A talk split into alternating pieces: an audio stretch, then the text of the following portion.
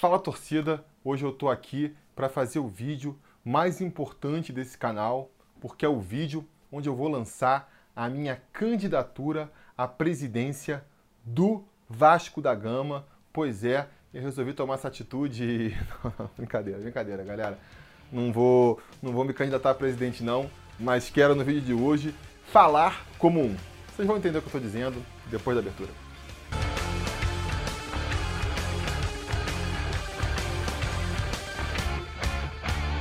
Fala, torcida vascaína, Felipe Tiru de volta na área. E não, eu não vou me candidatar a presidente do Vasco. Não tenho a pretensão, nem agora, nem nunca, de ser presidente do Vasco da Gama. Então, vocês podem relaxar quanto a isso aí. A minha proposta no vídeo de hoje é, no entanto, fazer um discurso, né? Fazer como se fosse aqui a minha plataforma de campanha, para vocês verem como é que eu imagino, né? Que seria o futuro ideal, o rumo ideal é, para o Vasco da Gama. E vai servir também de, de baliza para quando chegar lá em novembro ou dezembro, ou sabe-se lá quando vão marcar as eleições do Vasco, servir de baliza para ver que candidato eu vou escolher. O candidato que se aproxima mais das propostas que eu estou defendendo aqui agora vai ser o candidato que vai ganhar o meu voto. É, e aí, o que, que eu vou prometer aqui enquanto candidato hipotético, né? O que todos os candidatos, que a maioria das chapas aí, ela vai defender, né? União, modernidade, profissionalismo, democracia, time competitivo, o Vasco de volta ao lugar de onde ele nunca devia ter saído, que é entre é, os primeiros do Brasil e da América do Sul. Isso tudo é defendido, vai ser defendido pela maioria das chapas, mas eu quero convergir tudo em dois pontos, em dois aspectos positivos, porque eu acho que todas essas qualidades, todas essas características, elas apontam para uma mesma direção, para o mesmo norte. E isso tudo pode ser comprimido em dois conceitos que vocês vão ver que, ao serem desdobrados, eles vão acarretar em todas essas outras características que a gente falou aqui agora. São conceitos que eu acho que são fundamentais para o futuro do Vasco, para fazer o Vasco ainda ter um futuro, porque eles foram já fundamentais lá no passado, no surgimento do Vasco, para fazer o Vasco ser o que ele é hoje. Porque vocês já pararam para pensar no surgimento do Vasco da Gama, no surgimento do futebol carioca, como a coisa foi construída, como a coisa evoluiu. Olha aí quais são os outros times grandes do Rio de Janeiro: Botafogo, Fluminense, Flamengo. São todos times da Zona Sul do Rio de Janeiro, criados para serem clubes cuja torcida seria da elite também. Clubes construídos, portanto, em cima de não só um apoio financeiro, mas contando com toda a boa vontade da classe mais abastada do Rio de Janeiro. O futebol, não custa nada lembrar, né? Ele chegou ao Brasil como um esporte de elite, um esporte para ser praticado pela, pela classe dominante, pelos mais ricos, pelos mais abastados é, das cidades. Depois de um tempo, o esporte começou a se popularizar, começou a chegar nas classes mais baixas, e aí foram surgindo outros clubes, outros clubes é, do subúrbio, né? Outros clubes mais periféricos, que estão aí até hoje, muitos estão aí até hoje. Bom Sucesso, Olaria, são Cristóvão, Madureira, Bangu, América. Olha aí o destino que todos tiveram, né? Acabaram caminhando inevitavelmente para o ostracismo, porque justamente nunca contaram com o apoio, com o dinheiro das elites para dar aquela forcinha para eles, né? O Vasco, se você provar pensar, tinha tudo para seguir o mesmo destino que esses outros clubes, né? Por que, que não aconteceu isso com ele? Por que, que foi se transformar num dos grandes clubes do país? Para mim, muito em função dessas duas características que eu vou defender aqui. A primeira é a ousadia, né? A ambição de querer se nivelar com os melhores ali e encarar todos de frente para frente. Eu não sei se isso era para ser um mote, se isso já foi pensado desde a fundação do clube, mas o fato é que a escolha do nome do clube até encaixa muito com isso, né? Acredito que, que o Vasco foi batizado como Vasco da Gama muito por uma questão mais de timing, vamos dizer assim. Afinal de contas, se você é um clube de remo, né, que trabalha com barcos, fundado por portugueses, no ano do quarto centenário da, da descoberta do caminho para as Índias, que foi feita, foi conquistada por um português, é quase que mandatório ali que você homenageie esse, esse português fundando o clube com o nome dele, né? Então, por conta disso, deu-se ao nome do, do clube que vinha a ser fundado ali em 1898 de Clube de Regatas Vasco da Gama. Mas eu não sei se junto com isso, ou se não foi também proposital, acabou que, que puxou isso no clube, né? Uma coisa numerologia, sei lá, de chamar o nome, definam como quiser. O fato é que o Vasco herdou as características do navegante português a quem ele homenageava, né? Aquela ousadia, a coragem de, de desbravar novos mares, de ser sempre um clube de vanguarda, um clube que não esmoecia frente às dificuldades, um clube que tinha o objetivo e que estaria disposto ali a, a dar seu máximo para conquistá-lo. Isso fez o Vasco ser o primeiro em muitas conquistas. O Vasco foi o primeiro clube a subir da, da segunda divisão e a conquistar um título no ano seguinte. Acho até que foi o único. Não sei se tem outro clube que conseguiu a proeza que o Vasco fez já no início da sua trajetória como time de futebol não como clube, mas como time de futebol. Como time de futebol também, foi o primeiro brasileiro a conquistar um título fora do seu país, um título internacional. Foi o primeiro carioca a conquistar um título brasileiro, entre tantas outras conquistas aí, onde o Vasco foi pioneiro. Por quê? Por conta desse espírito, né? Desse espírito desbravador, esse espírito aí é, de tentar conquistar, de almejar o máximo e, e, correr atrás dele. Agora, a gente não pode também confundir ousadia com imprudência, coragem com irresponsabilidade, ambição com inconsequência. São coisas diferentes, tem um tom aí, né? Faltando aí a referência com o navegador português, o Vasco da Gama, ele não decidiu um dia, ah, vou chegar, vou descobrir o caminho para as Índias, pegou a primeira jangada que viu juntou qualquer marinheiro que viu na frente e partiu, porque eu tenho coragem, porque eu sei o tamanho da minha grandeza. Não foi assim. Ele se preparou. Ele se preparou, ele estudou muito, com certeza, para conseguir fazer a sua viagem, conseguiu ali é, o financiamento, vamos dizer assim, para poder armar a sua caravela, se cercou da mais alta tecnologia que tinha na época, e aí, vendo que tinha o estofo necessário para fazer a viagem, ele foi e fez.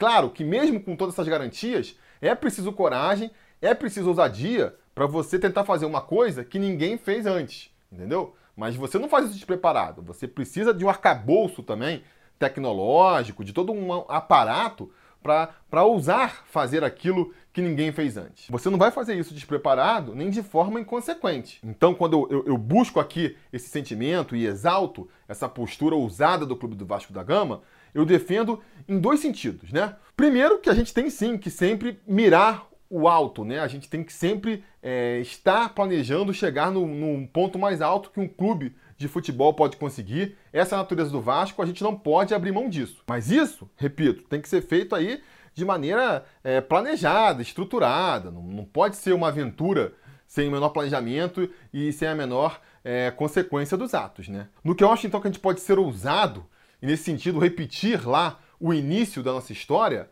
é sendo ousado muitas vezes na hora de imaginar as soluções para a gente chegar lá, entendeu? A gente não precisa seguir a manada, repetir o que todo mundo está fazendo para tentar é, chegar no mesmo objetivo, né? Que é o que eu acho que o Vasco tentou fazer muito nesses últimos tempos, sabe? Ah, não, a gente precisa de um grande ídolo para poder é, ser campeão. Porque, sei lá, time X, time B, time Z tinha um grande jogador, então a gente tem que contratar. Ah, mas a gente não tem dinheiro. Ah, então se endivida, então contrata e depois a gente vê, porque o caminho é esse. A gente precisa disso porque é, os outros times foram assim, então a gente tem que fazer assim também. Não necessariamente, não necessariamente. Quando o Vasco surgiu lá, quando o Vasco começou ali a, a estruturar o seu departamento de futebol, em 1916, né, alguns anos depois dos outros clubes, dos principais clubes do, do Rio, já estarem com, com seus times consolidados, ele não chegou e falou: ah, como é que eu faço? Os outros times, vamos ver, Flamengo, Botafogo, Fluminense, ah, eles têm os melhores jogadores, né, que são os jogadores da elite ali, que não precisam trabalhar, então tem todo o tempo do mundo para se preparar, são melhores alimentados, sei lá. É, então é assim que eles montam seus melhores times. Como que a gente vai fazer para atrair jogadores da elite para virem para o Vasco para a gente se equiparar a ele?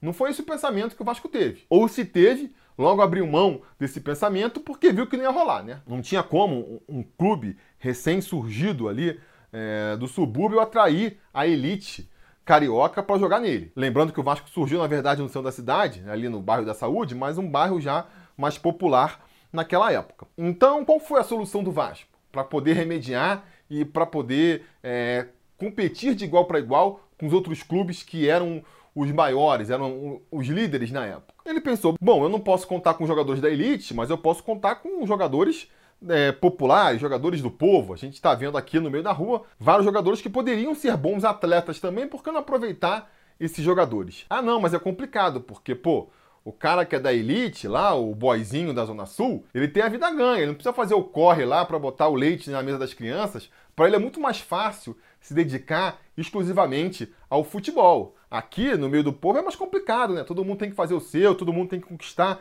sua grana de cada dia. Como é que a gente vai fazer? Ah, não seja por isso. Vamos reunir aqui com, com os portugueses, torcedores do Vasco, a gente dá uma ajuda financeira, né? Paga um bicho para vocês aí, e aí essa ajuda de custo ajuda vocês a, a, se segurarem aí, né? A poderem se dedicar a esse hobby também, que é jogar futebol, né? Porque para quem não tem a vida ganha, por mais que seja um hobby, por mais que seja uma paixão, é preciso um retorno financeiro para que, que o projeto seja viável, porque a gente consiga manter aquele projeto, levar aquele projeto adiante da maneira mais profissional possível. É por isso que, apesar da grande motivação de eu ter criado o Sobre Vasco, tenha sido Vasco, tenha sido conversar sobre o Vasco, poder trocar essa ideia com vocês aqui, eu peço sempre aí para quem pode, né, ajudar e contribuir para o Sobre Vasco continuar no ar. Seja lá no apoia.se barra Sobre Vasco a partir de cinco reais, ou aqui mesmo no YouTube, né, sendo membro a partir de três reais por mês, por menos aí de uma cervejinha, menos de um dólar por mês, você já dá uma ajuda aí super importante para a gente continuar com esse projeto no ar, porque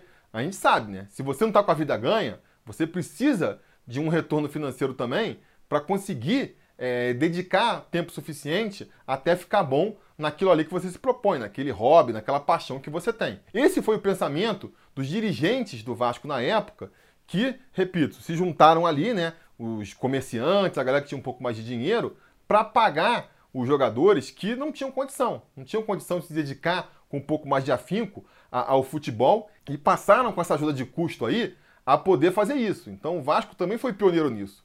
Foi o primeiro a começar a trazer uma profissionalização para dentro do futebol brasileiro. E nessa hora ali, né, de, de tentar buscar os melhores que tinha ao seu redor para montar o time mais competitivo possível, foi também que ele começou a, a trazer negros para o seu elenco, para começar a montar seu time. Por mais que fosse uma coisa mal vista, justamente pela elite, a elite branca brasileira via com maus olhos você trazer negros para o esporte, o Vasco falou: eu não tenho nada a ver com isso. Entendeu? Aqui você não quer, porque vocês são racistas, essa é a verdade. A gente não tem esse problema, não é contra a lei, não é contra nada. A gente vai aqui botar os negros nas nossas fileiras para reforçar nosso time e montar o time mais competitivo possível, né? Vou voltar nesse assunto mais para frente, mas para o momento o importante é isso. Então o que, que o Vasco fez? Se virou, sabe? Ele, ele deu seus pulos ali, pensou fora da caixa, como se diz hoje em dia, pensou estratégias diferentes e conseguiu montar assim um time capaz de bater de igual para igual, bater de frente com os outros times, com a concorrência, entendeu? E aí, em 22 ele vai conquistar o campeonato da segunda divisão e quando chega em 23, pega todos os concorrentes de calça curta, pega ali Botafogo, Fluminense, Flamengo, que se achavam ali os donos da cocada preta, pega eles de calça curta e pum, já ganha logo o primeiro título carioca na primeira vez que ele disputa a primeira divisão. Ousadia, ousadia, pensar diferente, criatividade. A gente tem que buscar isso de novo agora para poder levar o Vasco para o futuro. Mas mais importante do que isso, mais importante do que isso, eu acho que o que fez o Vasco ser diferente, o que fez o Vasco é, escapar aí desse destino para o qual ele estava traçado e se tornar um dos grandes times do futebol brasileiro, foi a união ali entre clube e torcida. E aí você pode falar novamente, pô, Felipe, mas todo time tem uma união entre clube e torcida, né? Toda torcida gosta do seu clube, ama o seu clube, todo clube procura fazer as coisas para sua torcida. E é verdade, mas eu acho que no Vasco isso foi um pouco além, né? Surgiu lá no começo, o Vasco surgiu indo um pouco além desse conceito. O Vasco e torcida eles formavam um verdadeiro amálgama, uma verdadeira união, um entrelaçamento ali, como a gente não via em outros clubes. Voltando à questão da resposta histórica aí, e de quando o Vasco é, trouxe negros e populares para formar o seu time, eu acho que ali foi um, um gesto né, do clube se abrindo para sua torcida e sendo uma representação da sua torcida em campo, né? Porque, que eu já disse, você pegava os clubes da Zona Sul, os clubes das elites, eram jogadores de elite que estavam ali disputando. Ah, branquinho, cabelinho pro lado, High Society, era esse pessoal que jogava para a torcida que também era da High Society. Então eles se viam representados. Os outros clubes não, né? O Vasco, quando começou a botar gente do povo, né? Negros, operários, trabalhadores, para jogar no seu time, ele começou a ser uma representação da sua torcida. E não por acaso, a torcida do Vasco cresceu muito nessa época. O Vasco chegou até a maior torcida do Rio de Janeiro. Por quê? O povo, o pessoal aí trabalhador, assalariado, né, que é a grande massa que compõe a sociedade, começou a se ver representado no Vasco. Pô, eu sou igual o Vasco, eu não sou igual Fluminense, Flamengo. Eu vou torcer pro Vasco. Então, nessa época, a torcida do Vasco cresceu muito, porque o time do Vasco era o torcedor do Vasco, era uma representação do torcedor do Vasco. Da mesma maneira, quando os times da elite é, quiseram confrontar o Vasco e se opuseram ao Vasco, porque estava colocando negros no seu time, porque estava sendo um adversário difícil de ser batido em campo, essa é a verdade. Eles surgiram lá com aquela conversa de que o Vasco não podia participar da liga porque não tinha estádio. E aí foi a vez da torcida comprar a bronca do clube e falar: ah, eles acham que a gente tem estádio, a gente vai construir o maior estádio do Brasil, que foi o que o Vasco fez ali quando ergueu São Januário. Então a gente via ali naquele início de Vasco da Gama uma história muito bonita do clube representando a torcida, a torcida segurando a bronca do clube, fazendo esse amálgama aí que diferenciou muito o Vasco, fez o Vasco ser o grande ponto fora da curva nesse início da trajetória do futebol aqui no Brasil e que, repito, né, é o que mantém a gente até aqui. O Vasco só é o Vasco por causa da sua torcida. A história do Vasco é muito bonita, as conquistas em campo que o Vasco tem são muito importantes, mas não se enganem, nada disso valeria nada não fosse a torcida do Vasco. Você pega a torcida do Vasco e divide pela metade, não precisa acabar a torcida, divide pela metade. O Vasco já não teria mais forças hoje de voltar a ser um grande do Brasil. Então o Vasco é sua torcida. O Vasco só existe ainda por causa de sua torcida. E eu sinto que, apesar disso, houve uma desconexão muito grande entre Vasco e torcida com o passar do tempo. Eu não posso precisar em que momento isso aconteceu, vou deixar aí para os amigos que conhecem melhor, historiadores da história do Vasco, ou o pessoal mais velho que talvez tenha vivido esse momento e possa dizer aí nos comentários. Mas a verdade é que quando eu comecei a acompanhar o Vasco, já havia essa dicotomia e já havia essa separação entre clube e torcida. A gente já via um, um, clube, os dirigentes do Vasco, muito afastados da sua torcida, né? Aquela coisa do o torcedor torce e eu administro. O Eurico Miranda, né, foi muito responsável por esse tipo de, de, de, pensamento, essa dicotomia de que a gente cuida do Vasco, a gente é o Vasco e vocês aí que são torcida só torçam, né? O Vascaíno tinha uma dificuldade muito grande de se envolver na política do clube, caso quisesse ser sócio para poder votar, mesmo que se associasse, tinha sempre aquele discurso de ah, você não entende o que é Vasco, você não sabe o que é Vasco, né? Criando ali uma casta. Os que sabem o que é Vasco e os que não sabem. São torcedores, amam o clube, mas não sabem o que é Vasco. Então criou-se essa separação entre clube e torcida que eu acho que foi muito prejudicial para o clube. O Vasco, que tinha uma grande popularidade, um carisma muito grande, né?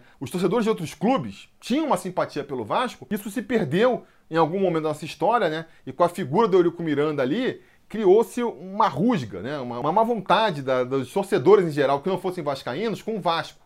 Criou-se essa imagem de um clube antipático, que não gosta da imprensa, que, que faz falcatruas para conseguir o que quer. Foi muito mal para a imagem do Vasco, né? E eu acho que a torcida também se acomodou muito, né? Nessa posição de não precisar participar da vida do clube. Acho que enquanto os resultados estavam vindo, todo mundo se sentiu confortável, né? Para que cobrar, para que mexer em time que está vencendo, tudo isso, né? Então acho que a torcida do Vasco, é, por muito tempo, foi modinha, né? Isso também, de novo, quem for mais velho aí e tiver uma impressão diferente, diga nos comentários. Mas a impressão que eu tinha crescendo é que a torcida do Vasco ali na década de 90 era muito modinha. Ia só na boa, ia só na final. Muito porque tinha aquela convicção de que o Vasco ia se dar bem, ia chegar no final dos campeonatos, não precisava da torcida, a torcida não era parte do clube, né? Tava ali só mais para curtir mesmo. É, acho que então vieram esses 20 anos terríveis, né? A torcida do Vasco começou a, a perceber a sua importância, a, a, o quanto o Vasco é essa torcida. A gente viu isso de maneira significativa no ano passado, né? Com todo o apoio para construir o CT e com toda a mobilização ali é, na questão do sócio torcedor, né? Mas do clube a gente não vê a mesma postura. Eu acho que o clube tem que voltar a virar para sua torcida e começar a atender a sua torcida, não porque é o cliente, não porque a torcida precisa, porque o Vasco é a torcida. Então vocês estão ali representando a torcida.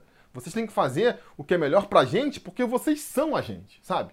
Tem que parar essa divisão do, do clube e a torcida e tudo voltar a ser uma coisa só. Eu acho que isso é, é o que é muito bonito do Vasco. Mesmo antes de eu ter essa consciência, né, essa coisa que a gente vai construindo ao longo do tempo e conforme vai aprendendo sobre a história do clube, eu fui construindo essa narrativa na minha cabeça aí. Mas no começo, quando eu comecei a acompanhar o Vasco, eu não tinha isso muito claro na minha cabeça.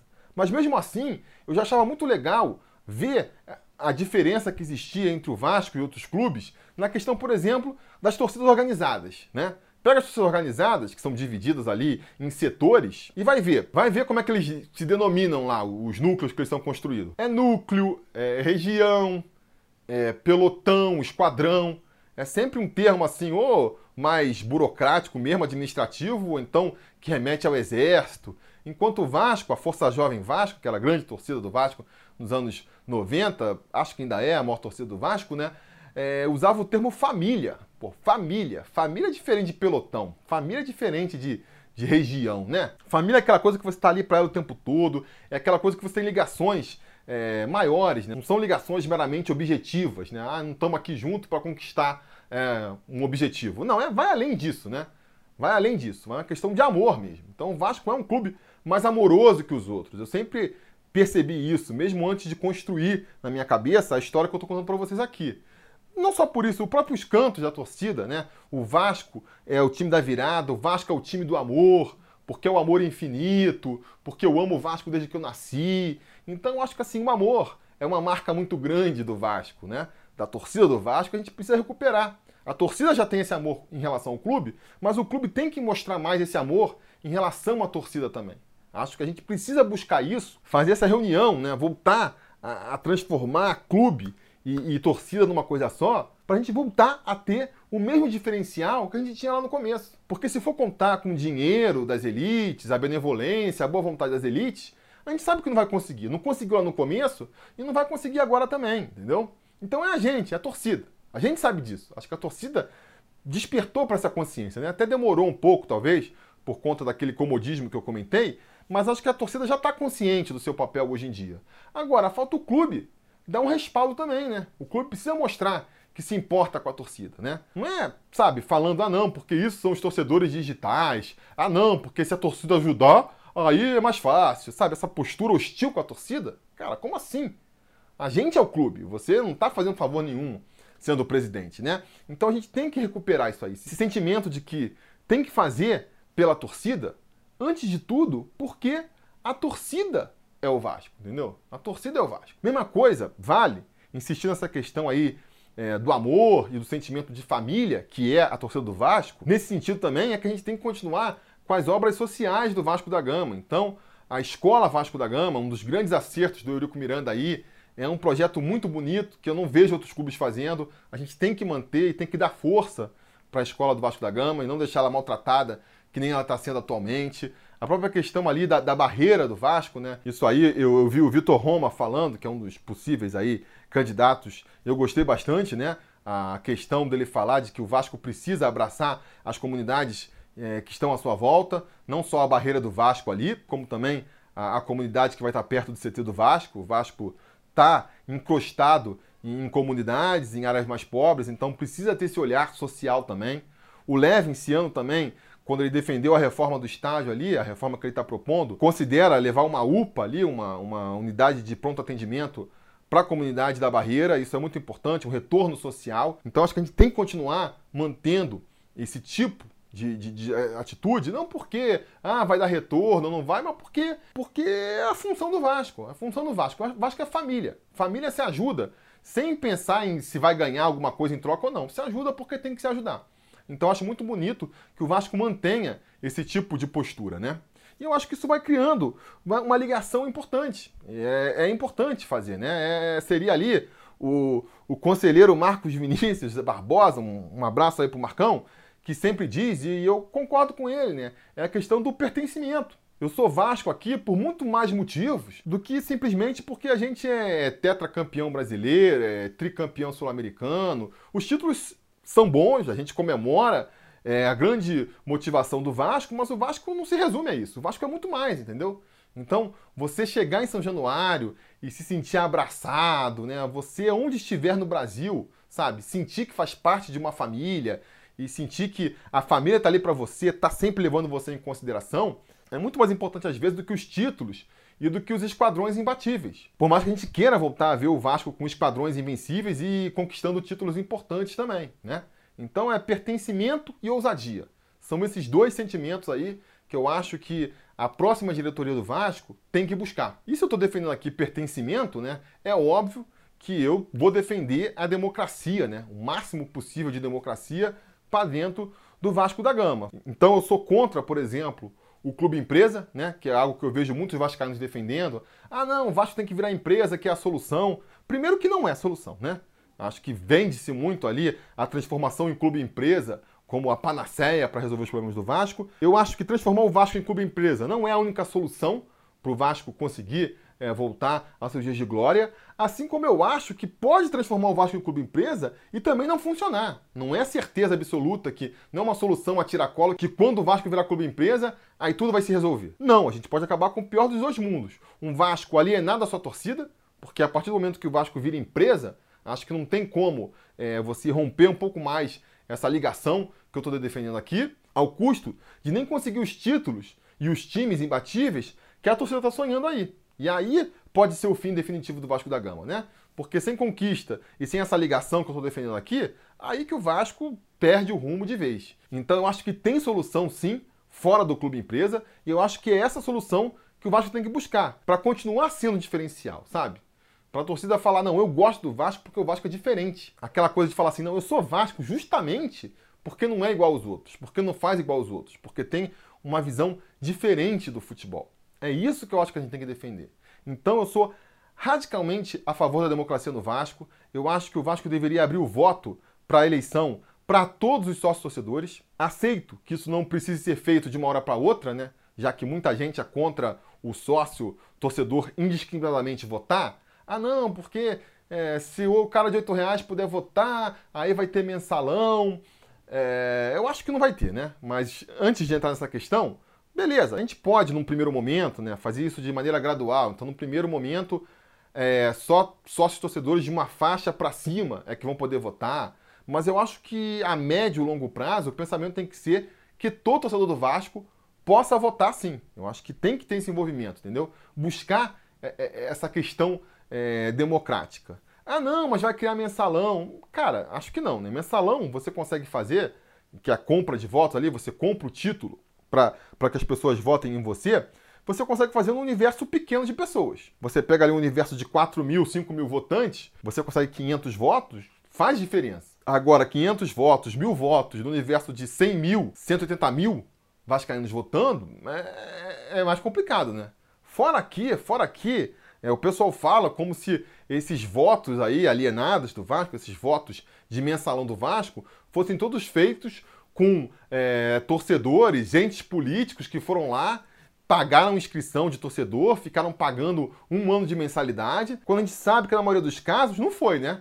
É morto que estava votando, era gente que, que virou sócio do Vasco, mas não tem nenhuma comprovação de que tenha pago nenhuma mensalidade. Então, eu acho que a questão do mensalão aí vira muito mais bengala de quem tem interesse em manter o Vasco fechadinho, né? Só ali sendo gerido, sendo é, dirigido pelos mesmos é, meia dúzia de gatos pingados, do que uma preocupação genuína. Então, acho que a gente deve buscar aí, ó, democracia ao máximo para o Vasco da Gama. Democracia ao máximo, o máximo de sócios votando, é, do Brasil inteiro também votando, então tem que ser voto remoto sim. É para o torcedor de todo o Brasil ser acolhido, se sentir acolhido, como se morasse ali do lado, na, na, nas costas de São Januário. A gente tem que buscar isso daí, sabe? Eu já li muito artigo, já conversei com pessoas que trabalham com sócio-torcedor, por exemplo, e eles alegam que você dar o direito a voto para o sócio-torcedor não é algo que, que consiga trazer muitos novos sócios, né? Eu acho que no caso do Vasco seria diferente. Eu acho que o Vasco por toda a peculiaridade que envolve a história do Vasco, por tudo que a gente sofreu nos últimos 20 anos, eu acho que você ter o direito a voto seria um diferencial para fazer você se associar ao Vasco. Para mim, eu sei que foi. É, mas fora isso, mesmo que não seja, repito, se a gente pensando o Vasco enquanto uma família, enquanto um ideal, nem tudo a gente tem que fazer pela questão financeira. Tem coisas que a gente tem que fazer pela questão ideológica mesmo, pelo que a gente acha que é certo. E eu acho que o Vasco ser o clube mais democrático do Brasil é algo que a gente tem que perseguir. Então eu sou a favor de todos os sócios torcedores votarem, todos os sócios torcedores de todo o Brasil. E eu acho que isso, naturalmente, vai atrair, que nem eu falei no começo, né? Uma coisa vai puxando a outra. Isso naturalmente vai fazer com que o Vasco, por exemplo, seja mais transparente. Porque quando o universo de, de, eleitores, o universo de pessoas que vai decidir se você vai continuar ou não é pequeno, é só aquela galera que frequenta o clube ali, enquanto é assim, amigo, aí você não precisa ser transparente, você não precisa mostrar para as pessoas o que você está fazendo, o que você está deixando de fazer, como você está gastando seu dinheiro, como você poderia ter gasto. Você tem que chegar para um cara aqui e, sei lá, deixar ele entrar em campo, ver o jogo de dentro do, do, do gramado, quebra um galho pro outro ali, deixa ele frequentar a piscina, pega um grupo aqui e, sei lá, dá um cargo para ele. A gente sabe como que as coisas funcionam, né? São aquelas negociações ali mi miúdas, feitas debaixo dos panos. Quando você está falando de um universo de, pô, 200 mil pessoas votando, gente lá do Macapá, gente lá é, do Mato Grosso do Sul, Rio Grande do Norte, o Brasil inteiro está votando, uma galera que você nem consegue conversar, aí esse discurso, essa troca de favores já não funciona mais. O jeito de você convencer as pessoas de que seu trabalho é bom é mostrando resultado em campo, mostrando resultado nos balanços financeiros e sendo transparente, né? Transparente na hora de propor o que você quer fazer, na hora de mostrar como você vai executar e depois mostrando o que você fez, sabe? Da onde está vindo cada dinheiro. Você quer que o cara seja só torcedor, bote ali o seu suado dinheirinho todos os meses no clube e você não quer fazer nenhum portal de transparência explicando para onde está esse dinheiro. Então, acho que uma coisa puxa a outra. A mesma coisa dos votos distantes, voto remoto. Ah, mas é inseguro, ah, não sei, pode ter fraude. A tecnologia existe, né? A gente vê aí sistema bancário, a gente vê aí é, países que fazem eleições remotas, a pessoa pode votar de casa. Por que, que o Vasco não pode fazer? É só correr atrás da tecnologia. Aí tem que, de novo, começar a profissionalizar o Vasco. Porque você não pode chegar e dar uma vice-presidência que vai cuidar disso aí para um cara que te ajudou politicamente. Tem que ser um cara que realmente entenda o riscado e saiba fazer aquele negócio. Então já estamos aí ó, puxando mais um, uma característica que a gente defende, que é a profissionalização do Vasco. Vai vir naturalmente com a democratização do Vasco. Acho que acredito muito nesse tipo de postura. E acho também que a tecnologia vai ser muito importante para justamente atingir essa outra característica especial do Vasco, que é ser um clube verdadeiramente nacional e até dá para dizer internacional, né? É o clube que talvez tenha torcedores mais espalhados pelo mundo no sentido de que não existe uma grande concentração num ponto só. Né? Se você pega a maioria dos clubes, você vai ver que 80% da torcida deles está concentrado numa região. E aí é muito mais fácil de criar programas de sócios torcedores, muitas vezes né, atrelando a questão do ingresso. O Vasco sempre teve essa dificuldade porque muitos torcedores do Vasco estão fora do Rio de Janeiro. Você dar facilidade de ingressos para ele não chega a ser um grande atrativo porque ele não vai em muitos jogos, em São Januário. Eu acho que o Vasco sempre teve essa dificuldade. O Vasco sempre errou ao tentar justamente, ah, todo mundo faz assim, eu vou fazer assim também, sem perceber que, cara, todo mundo faz assim porque eles têm uma característica semelhante que o Vasco não tem. O Vasco tem que olhar com mais carinho para o torcedor de fora do Rio de Janeiro do que os outros clubes precisam fazer. Eu acho que o Vasco pecou por tempo demais nesse sentido e vamos ver se agora ele corre atrás do prejuízo, né? Até porque, com essa pandemia aí, a questão de atrelar o sócio torcedor à ida ao estádio vai ficar muito mais difícil. Por mais não sei quanto tempo, né? Um ano, dois anos, sabe lá quanto tempo vai levar para os torcedores poderem voltar a frequentar os estádios. Atrelar o sócio torcedor à ida ao estádio não vai funcionar mais. Vão ter que pensar em outras maneiras. O Vasco já poderia ter saído na frente nesse sentido aí, não saiu. Mas ainda pode se beneficiar mais disso, por quê? Porque a torcida já não ia naturalmente no estádio, já estava se associando por outros motivos. E é nesse sentido que é preciso fazer muito mais ações pensando no torcedor que não vai ao estádio, seja porque não tem interesse em frequentar São Januário, ou seja porque não pode mesmo, né? Mora longe demais do estádio, e ver como é que você faz para ele se interessar em ser sócio do Vasco. Eu acho que a Casas Vasco, aí, esse projeto que o Levin tem levantado aí, é muito interessante nesse sentido. Ia ser muito legal de ver uma, uma Casa Vasco aqui em São Paulo, por exemplo. O Horta também já defendia um projeto nesse sentido na última eleição, né? A própria questão do, do voto remoto é algo que pode atrair muito o torcedor. Podemos pensar em outras maneiras também de atrair o torcedor de fora do Rio para ter um retorno ao se tornar sócio torcedor do Vasco. Mas eu acho que, insistindo aqui, né? Se a gente conseguir reconstruir esse elo entre clube e torcedor, e o torcedor voltar a ter uma confiança de que o clube realmente está fazendo tudo que é possível, né, com a maior competência possível, para dar esse retorno ao torcedor, eu acho que o número de torcedores vascaínos que vão se associar só para ajudar o clube mesmo vai crescer muito mais, sabe? O pensamento de, cara, eu vou ajudar o Vasco sem querer nada em troca. Eu tô pagando esse dinheiro aqui só porque eu sei que o Vasco precisa, só porque eu sei que para o Vasco ser esse time grande, esse time que disputa títulos, ele precisa desse meu dinheiro. Eu sei que muita gente já é sócio com esse pensamento hoje em dia, mas mesmo você que é sócio por esse motivo, você tem que admitir que é muito difícil, né? É muito difícil de você dar o seu dinheirinho ali, sem ganhar nada em troca, para uma diretoria que você não vê fazendo um bom uso desse dinheiro, que você não vê dando é, nenhuma satisfação para o torcedor. Como é que você vai dar dinheiro nessas condições? É complicado. Então, só do Vasco conseguir recuperar essa confiança do torcedor, esse orgulho do torcedor, pô, os caras que estão lá, eles estão representando a gente pra cacete. Só de conseguir isso, cara, eu acho que já a gente vai aumentar muito o sócio torcedor. A gente precisa passar essa convicção pro torcedor vascaíno de que é, ele é o grande responsável pelo Vasco ser grande, ele é o grande patrocinador do Vasco, ele é o sheik árabe do Vasco. Se a gente conseguir passar isso, eu acho que o torcedor vai passar a, a, ajudar muito mais. Mas, para isso, a gente precisa conquistar a confiança dele, né? A gente precisa mostrar que a gente merece aquele dinheiro que o torcedor está deixando. Até agora ainda não conseguiu. E ainda insistindo nessa questão aí do pertencimento e de recuperar aí a confiança do torcedor e de mostrar a importância da torcida e fazer o cara realmente, pô, ser fã do Vasco, eu acho que a gente tem que recuperar a história do Vasco. O Vasco tem aí, né, como virou o slogan, né, a história mais bonita do futebol. Eu concordo demais com isso, mas eu acho que a história do Vasco é muito pouco explorada. Tem que ser melhor explorada. O Vascaíno tem que conhecer melhor essa história linda do clube. Então a gente tem que trabalhar assim no Museu do Vasco, para quem for lá em São Januário, né? Além de assistir aos jogos, aprender mais sobre essa história, mas não tem que se limitar a isso. Eu acho que a gente tem aí a, a Vasco TV, as redes sociais, para poder espalhar essa história do Vasco pelo mundo, né? Tem ali o Centro de Memórias do Vasco, que já pesquisa e recupera muito aí da, de, desse arquivo, né, das histórias do Vasco, mas é algo que fica muito restrito lá, a, a, ao centro de memória, sabe? Quem vai lá pesquisar. O Vasco tem que pegar todo esse conhecimento e espalhar pelo mundo aí, né? Fazer historinha, fazer animação, é, história em quadrinhos, sei lá, espalhar a história linda do Vasco pelo mundo, né? Por exemplo, eu vejo volta e meia a galera discutir aí que o Vasco tem que ir na FIFA para brigar pelo Mundial, porque em 50 e poucos, o Vasco conseguiu um título que era mundial. Não sou a favor de ir na FIFA buscar. A FIFA não tem que, que fazer nada pra gente, sabe? Agora, que mundial é esse? Sabe? Vamos conhecer a história. Que, que, que título foi esse que o Vasco conquistou? É importante? Era importante na época? Vamos mostrar isso pro, pra torcida, então. Porque a maioria da torcida não, nunca ouviu falar desses times. Mesma questão ali do, do, do Sul-Americano de 48, né? Ah, não, tem que ir na Comebol para fazer a Comebol reconhecer esse título como, como um título de Libertadores. Para quê? Sabe?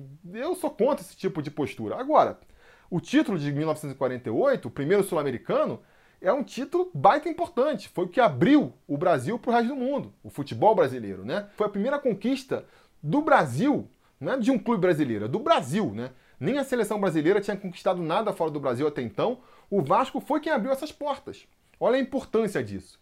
Isso é muito mais importante do que considerar esse título uma Libertadores ou não, entendeu? Então, acho que a gente tem que recuperar essa história. Esse trabalho também tem que ser levado em frente. Bom, mas indo então para questões mais práticas aqui, né? É, já que a gente falou muito de conceitos e tudo mais, e como é que a gente recupera aí então o futebol? Beleza, essa história é bonita, recuperar essa ligação, mas é importante um futebol, um time que volte a conquistar títulos, que volte a orgulhar seu torcedor, para a gente conseguir é, atrair mais torcida e, e tornar o Vasco viável também, né? Óbvio, ninguém discute isso daí. Como é que eu faria isso aí? Bom, questão aí da, da, dívida que sufoca o Vasco, eu acho que também é meio que um consenso entre as correntes políticas de que não tem outra solução, né? Você precisa buscar algum investidor, algum empréstimo aí realmente pesado que permita que você liquide essas dívidas de curto prazo e aí passe a ter uma dívida única com um único credor, né? E isso você ajudaria você pegar um empréstimo aí, a gente não sei, né? 150 milhões, 200 milhões, aí é, vai depender aí da, dos contadores verem que número é esse, mas é, é, essa quantia permitiria que você conseguisse não só reduzir através de acordos, né? Você pega os caras que estão brigando com o Vasco ali há 20 anos e fala, cara, vamos acertar tudo? Eu estou devendo aqui para você 2 milhões. Cara, você nunca vai ver esses 2 milhões. Posso te pagar 1 milhão agora e está tudo resolvido? A maioria é, dos credores tende a, a topar esse tipo de acordo. A gente pode finalmente também regularizar a nossa situação com o governo, a questão aí das certidões negativas de débito, que uma vez regularizadas, permite que a gente possa captar muito mais de investimento aí através de leis de incentivo ao esporte e tudo mais. Não entra na minha cabeça porque o Vasco ainda não regularizou essa questão, devia ser prioridade, mas por um motivo ou por outro, o Vasco até hoje não consegue obter essas certidões negativas de débito. E aí, com isso, a gente parava com essa história do Vasco toda hora ter uma penhora, toda hora entrar um processo atravancando ali o fluxo de caixa do Vasco. Poderia é, planejar tudo com mais antecedência e teria, claro, né, que é, ir pagando ali mensalmente essa dívida única aí que a gente teria contraído com esses investidores. Como é que a gente faria isso? Aí não tem jeito, né? Eu sou realmente assim, conservador, pé atrás nesse sentido. A gente tem que conseguir captar receitas a ponto de conseguir montar um time de futebol e com o lucro ali, com o que sobra, ir pagando justamente esse financiamento da dívida. E isso a gente vai conseguir de três maneiras, né? Primeiro, diminuindo os custos fixos que o Vasco tem, né? Gastando menos, gastando melhor o pouco dinheiro que tem e tentando ganhar mais, né? Na outra ponta, tentando ganhar mais. Tentar ganhar mais é algo que só vai vir com o tempo. Acho que não existe fórmula mágica para do dia para noite o Vasco começar a ganhar duas vezes, três vezes mais do que ganha hoje. Acho que isso vai vir aos poucos, com o mercado percebendo que o Vasco agora é sério, com a torcida percebendo que o Vasco agora é sério, então disposta a investir mais dinheiro, né? E com o Vasco abrindo novas fontes de receitas, mas que também vão levar tempo para começar a dar um retorno significativo. A ideia das casas Vasco, do Levin, por exemplo, é muito boa. Eu acho que é uma maneira de você unir mais a torcida do Vasco e é uma boa fonte de receita para o Vasco também. Mas não vai ser do dia para noite, até porque para você abrir casa Vasco no Brasil inteiro leva um tempo, entendeu? Então isso vai ser uma receita que para ficar significativa para o Vasco vai levar, sei lá, uns 3, 4, 5 anos. E o mesmo serve para qualquer outra projeção que você for fazer aí, né? A torcida do Vasco é fantástica. Ninguém poderia imaginar que o Vasco fosse conseguir pular de 30 mil sócios torcedores para 180 mil em um prazo de dois meses. Mas a gente não pode contar com isso para sempre. A gente não pode contar que o Vasco vai conseguir pular para 300 mil sócios torcedores com a mesma velocidade. Então, o pensamento mais conservador é que isso vai levar tempo, né? A gente conquistou ali a, a primeira base mais fanática de vascaínos e agora, para conquistar cada mais, cada 10 mil a mais, vai precisar um esforço maior. Então não é algo que venha da noite para o dia. Então são receitas que vão vir ao longo do tempo, né? Esse aumento de receitas vai vir ao longo do tempo. A questão aí de você enxugar custos desnecessários e usar melhor o seu dinheiro, isso também vai vir através da profissionalização do clube. Tem que trazer os melhores profissionais de cada área para conseguir realmente sanear o clube, né? A questão, ah, pô, tá, tá pagando o que não precisava pagar aqui em termos de tributos, está gastando o que não precisava gastar aqui em termos administrativos. Para isso você tem que trazer um bom financista, um bom administrador, entendeu? Um bom contador. É isso que vai fazer, entendeu? É isso que vai fazer o clube começar a ficar mais rentável. Mais do que colocar ali um vice-presidente porque ele é vascaíno pra caramba ou porque ele é da minha chapa. Então o Vasco tem que buscar esse processo de profissionalização também.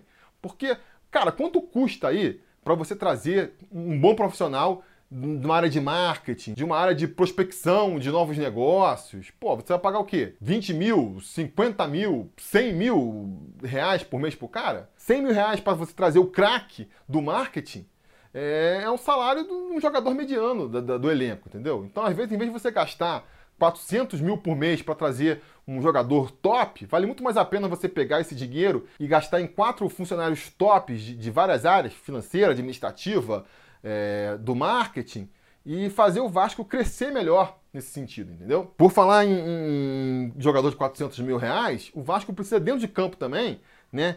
Criar um sistema ali de, de prospecção de jogadores e de escolha de jogadores melhor do que vem fazendo hoje em dia, né? Se é que faz. Que a impressão que a gente tem é que o Vasco vai pegando jogadores que são oferecidos pelos empresários. Não pode ser assim. Se a gente tem pouco dinheiro, a gente tem que fazer muito bom uso desse dinheiro. Não pode trazer um jogador para ver se ele vai vingar no Vasco. Claro, toda contratação envolve risco, sempre tem uma dose de aposta, mas esse nível de risco, essa dose de aposta, tem que ser o mínimo possível. A gente tem que tentar antever o máximo possível qual vai ser o rendimento é, do jogador no Vasco, entendeu? E isso não vai acontecer de orelhada, da gente ficar vendo o vídeo no YouTube do jogador para ver se ele é bom ou não. Ah, ver a idade, são vários fatores. Então você precisa ter uma equipe dedicada que realmente faça um levantamento do jogador, investiga ali toda a vida pregressa do jogador, para ver se ele se encaixa no perfil do Vasco. E aí vai muito além da função que ele vai fazer dentro de campo. Tem que pensar na função que ele vai fazer fora de campo também. É um cara que vai ser bom para estrear uma campanha de marketing, é um cara que vai ser um bom exemplo, jogadores que estão subindo as divisões de base. Tem que pensar nisso. E aí, já que eu falei da, da, da divisão de base, vamos aqui para o ponto principal, que vai ser é, a principal fonte de arrecadação do Vasco pelos próximos anos, até o Vasco conseguir se reestruturar financeiramente e poder disputar aí é, pau a pau, de igual para igual, com qualquer outro clube do Brasil, pelos melhores jogadores. Até lá, não tem jeito. O Vasco vai ter que formar seus jogadores dentro de casa, ou então contratando aí um jogador que ainda não despontou, pegar um jogador da segunda divisão, dos pequenos times do Rio ou de outra equipe sul-americana, mas um jogador que não despontou ainda, contratar ele aqui para o Vasco para ele se destacar no Vasco, que aí o Vasco ganha de duas maneiras enquanto esse bom jogador estiver jogando no Vasco, ele vai dar ali a sua contribuição esportiva, né? Dentro de campo, com seu bom futebol. E quando eventualmente ele sair, se o Vasco tiver feito um bom trabalho, ele vai sair para algum grande time da Europa e a gente vai ter o retorno financeiro para ajudar a abater a dívida e começar a equilibrar a, as dívidas do time, né? A gente vê isso ser discutido aí. A maioria dos clubes brasileiros depende de vender jogadores para poder é, terminar seu ano no azul. A gente vê o Vasco falando que depende de vender jogadores para terminar o ano no azul, mas a gente não vê dentro de campo o Vasco corresponde a essa atitude, né? Como é que um clube que precisa vender ativos para poder terminar o ano no azul aposta tão pouco na base e em jogadores aí desconhecidos? Como é que o Vasco, precisando vender jogadores, contrata só veterano ou traz jogador emprestado e aí uma ou duas posições ali só para o jogador da base? Aí não é de se estranhar que venda tão pouco, né? E aí, por vender pouco, acaba quando surge uma proposta, tem que vender barato também. Não pode ser assim. O Vasco tem que começar a pensar que se a base é a solução para o futuro do Vasco, o Vasco tem que olhar com mais carinho para a base. Parar de trazer jogador emprestado. Não dá para ser assim, ah não. Esse ano eu vou vender o Paulinho. Aí vendeu. Beleza. Conseguiu dinheiro lá, terminou no azul. Agora esse ano eu vou vender o Andrei. E aí não consegue por um motivo ou por outro, o Andrei não, não vinga. Aí pronto, acabou. Não vendi ninguém e me ferrei. Não, tem que abrir várias frentes, né? Ah, tem o Thales, tem o Marrone, tem o Andrei voltando agora. Tem que fazer mais isso, né? E aí conseguir segurar mais os jogadores para ser uma coisa controlada também. Não adianta o Vasco ficou agora com o Campelo dois anos apostando em veterano e jogador emprestado. Aí chega no último ano, tá sem dinheiro, aí, pô, bota a molecada inteira, metade do time estreando no profissional no mesmo ano. Não é assim. Tem que ser uma coisa melhor conduzida, né? Pra, pô, todo ano estreia um, todo ano estreia dois, três. Mas você vai vendo o time, apesar de ser um time jovem, apesar de ser um time majoritariamente formado pela base, um time que tem jogadores de base em vários níveis, né? Um que estreou no ano passado, outro que estreou no ano retrasado. Não todo mundo estreando ao mesmo tempo. Senão ali o componente inexperiência vai pesar muito, né? Vai falar muito alto. E fazendo contraponto também, quando for investir em veteranos, que realmente precisa também para fazer esse equilíbrio, você pensar, são veteranos que vão conseguir ser líderes do elenco, são veteranos que vão conseguir dar um bom exemplo para a molecada que está subindo, tem que levar isso em consideração também, além do futebol, né? Tem que ser também um futebol ali é, que justifique a sua contratação. Finalmente, para terminar aqui, uma questão polêmica também, a questão da reforma de São Januário e o uso do Maracanã. Eu sou completamente a favor de que o Vasco brigue pelo Maracanã. O Maracanã é do Vasco, a gente não pode abrir mão dele, dar ele de mão beijada para os rivais. A gente ao mesmo tempo se enfraquece e ao mesmo tempo dá força para os rivais, não faz nenhum sentido. Eu acho que São Januário precisa de uma reforma assim para poder receber melhor o seu torcedor, mas não precisa de uma grande reforma, né? Tem que ser mais uma reforma ali para poder justamente aumentar um pouco a capacidade, dar mais conforto para o torcedor, conseguir gerar mais fontes de receitas ali, talvez criação de camarotes, bares, uma praça ali para a torcida conseguir é, ficar antes do jogo, fazer a questão do match day lá que o pessoal fala, mas sempre mão do Maracanã. Por tudo que representa o Maracanã, pela importância que o Maracanã tem no futebol mundial, o Vasco tem que estar tá atrelado a essa história, né? E também por uma questão prática. O Vasco tem um benefício assim de ter dois estádios. Então vai jogar para um público menor, que não tem tanto pedido, bota lá num, num estádio menor. A gente consegue manter aquela, aquela coesão de caldeirão, né? Manter aquela pressão da torcida. E quando um jogo exigir, pedir um público maior, a gente manda no Maracanã, que também é a nossa casa. A gente pode discutir mais isso aí mais para frente, mas basicamente eu acho que o Vasco tem que brigar pelo Maracanã sim. Tem que brigar para administrar o Maracanã, né? Não é ficar pagando aluguel para o Flamengo nem para qualquer outro. Se alguém tem que administrar, se o Flamengo pode, se o Fluminense pode, o Vasco também pode, o Vasco também tem que brigar por isso. A gente não pode deixar essa oportunidade passar. Enfim, falei pra caramba aqui, talvez nem tenha arranhado tudo que a gente pode falar. Então, é, deixa aí essas questões, seus comentários na caixa de comentários aí, que eventualmente a gente volta para poder falar mais aí sobre o futuro do nosso Vasco, né? Qual o caminho que o Vasco tem que seguir para poder voltar a ser aí o melhor do Brasil, o melhor do mundo. Beleza, galera? Isso é o que eu tinha para dizer por hoje. Se liguem aí em quem vocês vão votar e a gente vai se falando. A realização desse vídeo só foi possível graças ao apoio inestimável dos conselheiros do Sobre Vasco. Ajude você também ao Sobre Vasco continuar no ar, se tornando um apoiador em apoia.se barra ou sendo um membro do canal aqui no YouTube.